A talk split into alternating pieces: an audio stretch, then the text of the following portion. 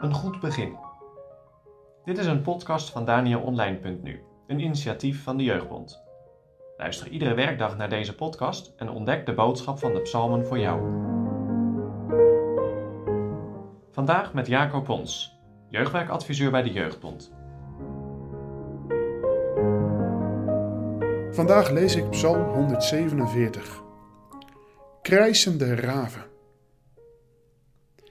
Ik lees vers 7 tot en met 12. Zingt de Heere bij beurten met dankzegging. Psalm zingt onze God op de harp. Die de hemelen met wolken bedekt, die voor de aarde regen bereidt, die het gras op de bergen doet uitspruiten, die het vee zijn voeder geeft en aan de jonge raven als zij roepen. Hij heeft geen lust aan de sterkte van het paard. Hij heeft geen welgevallen aan de benen van de man. De Heer heeft een welgevallen aan hen die hem vrezen, die op zijn goede tierenheid hopen. O Jeruzalem, roem de Heere. O Sion, loof uw God.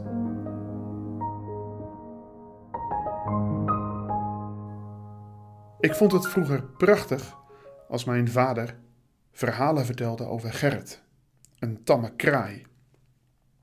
Toen mijn vader jong was, kwam Gerrit bijna dagelijks bij hen thuis, in de tuin. Maar regelmatig kwam hij ook gewoon de keuken in.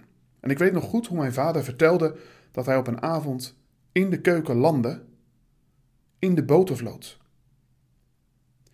Stiekem keek ik wel eens om me heen of ik ook ergens een kraai zag, die ik ook tam kon maken.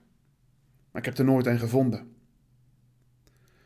Dat Gerrit ook minder fijne eigenschappen had, vertelde mijn vader ook. Hij kwam wel eens bij mensen waar de was aan de waslijn te drogen hing in de tuin.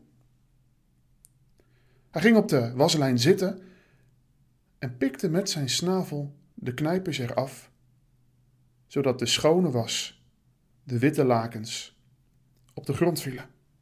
Of hij pakte de sleutels van de tafel van de buren en vloog ermee naar het puntje van het dak. En niemand kreeg die sleutels weer terug. Totdat mijn oma naar buiten kwam en riep: Gerrit! En dat was de manier, daar reageerde hij op. Kra! En zijn snavel ging met het geluid open en de sleutels vielen naar beneden.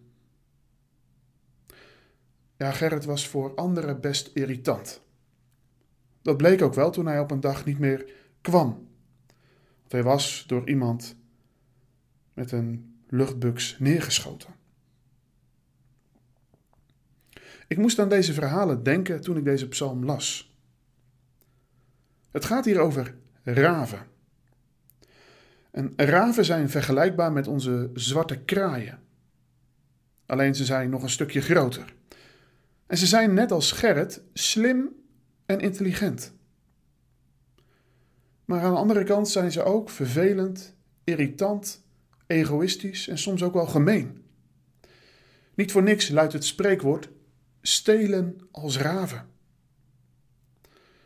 Op een mooie zomermorgen hoor je altijd vogels zingen. Prachtig. Maar raven zingen niet zo mooi. Ze krassen, ze schreeuwen.